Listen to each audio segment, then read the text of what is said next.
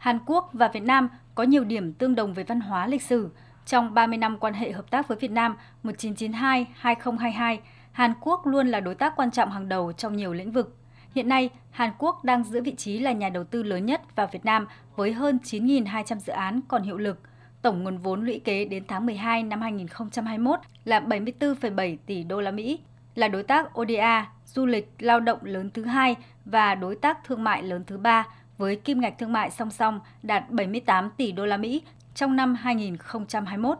Hai nước đã thiết lập quan hệ đối tác hợp tác chiến lược từ năm 2009 và đang hướng tới thiết lập quan hệ đối tác chiến lược toàn diện vào năm 2022. 30 năm qua, Việt Nam và Hàn Quốc có nhiều hoạt động hợp tác trải dài trong các lĩnh vực lao động, việc làm, giáo dục nghề nghiệp và phát triển nhân lực, an toàn vệ sinh lao động, an sinh xã hội, bảo hiểm xã hội, bình đẳng giới, đem lại nhiều lợi ích kinh tế cho người dân và doanh nghiệp của cả hai bên.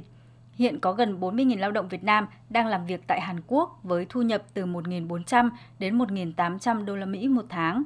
Trong lĩnh vực giáo dục nghề nghiệp, Hàn Quốc là đối tác chiến lược hàng đầu với nhiều chương trình, dự án và các hoạt động hỗ trợ phát triển hệ thống giáo dục nghề nghiệp Việt Nam. Về việc làm, hơn 9.000 doanh nghiệp FDI Hàn Quốc đang hoạt động trong các lĩnh vực công nghiệp, xây dựng, nông nghiệp, du lịch, dịch vụ, xuất khẩu, giúp tạo việc làm cho trên 700.000 lao động ở nhiều địa phương trên cả nước. Thứ trưởng Bộ Lao động Thương binh và Xã hội Nguyễn Bá Hoan cho biết.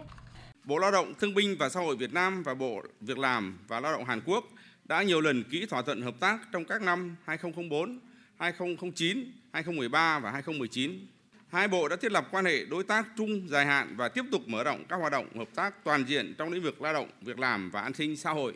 Từ những thành tựu đạt được trong quan hệ hợp tác thời gian qua, chúng tôi tin tưởng rằng hai bên sẽ tiếp tục đẩy mạnh và mở rộng các chương trình hợp tác, trong đó tập trung vào một số nội dung trọng tâm sau. Xây dựng cơ sở hạ tầng và hợp tác tài chính và kỹ thuật triển khai các dự án đào tạo nguồn nhân lực chất lượng cao, tiếp tục mở rộng quy mô hình thức hợp tác lao động bao gồm các cơ chế cấp phép, lao động thời vụ, lao động kỳ nghỉ, lao động trong các lĩnh vực đặc thù,